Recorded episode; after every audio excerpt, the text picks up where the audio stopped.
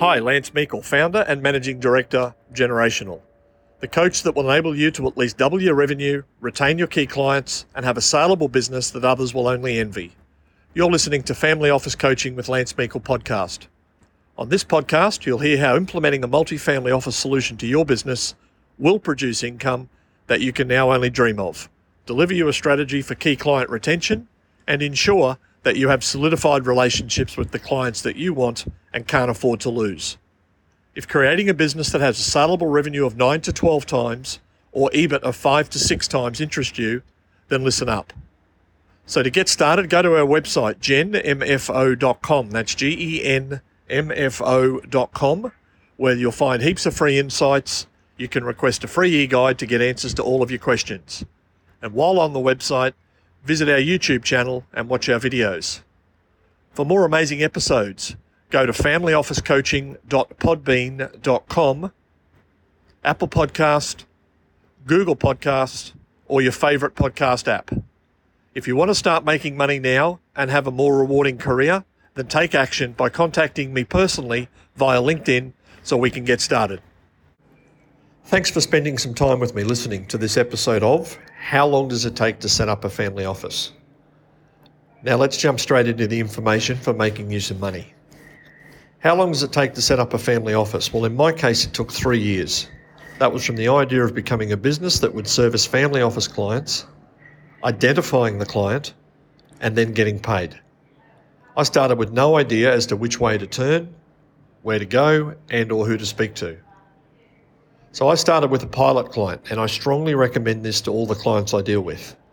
It's the best approach as it allows you to make mistakes uh, based on a discounted rate to your client. So pick a client, um, work out whatever pricing model you're going to do in consultation with myself, and then discount that price and or that offering or extend the period, whatever the whatever the right fit and feel is for you, for that client, uh, and establish them as a pilot. What that does is it, it enables you to be authentic. You will also receive open and priceless feedback um, and critique from that client which allows you to not only stop repeating mistakes, but allows you to implement a better value proposition moving forward. So rather than hitting the ground running and learning on the job whilst treating your clients as guinea pigs, it doesn't have to be that way if you use a pilot um, approach uh, in picking up a client and having that discussion. That's certainly my recommendation and certainly my own experience. Um, so, what else is involved in, in the setting up of a family office client? Well, today it probably takes me circa one hour to set up a new family office client. Why is that? Well, it's not because I'm a genius, not because I'm highly intelligent. It's because I use I use a procedures manual and I follow procedures that I've built in a procedures manual that I've built. So, as part of my coaching, I provide a copy of our procedures manual. I show and explain how and why to build one and how to utilize it to make both profit and revenue. So, what are the components involved in setting up a family office? Pretty regular question I receive. So, here we go. So, knowing you have to know what to ask and what to do when.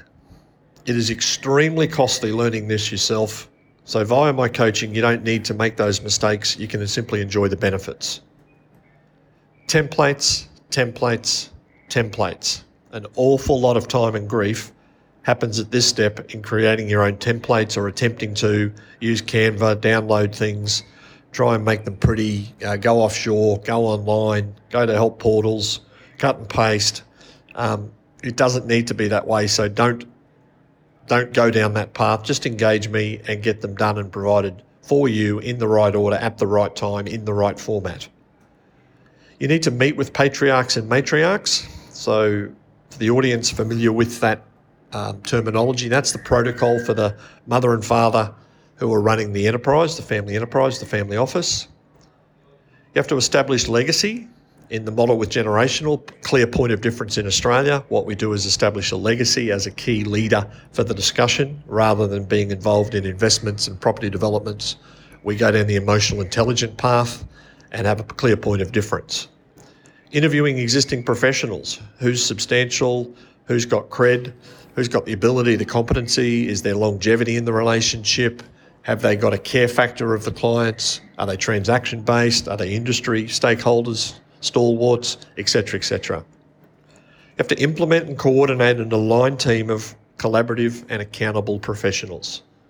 This is where the rubber hits the road, hours get burnt, and most people are attempting to do this because they think they can do it themselves struggle. They don't have a panel of professionals to provide the collaboration and all the services, and they go on the transaction-based path and get left with a liability. They've made commitments to their clients, key clients, or, or prospects they're wanting to convert to clients, and all of a sudden they're found short.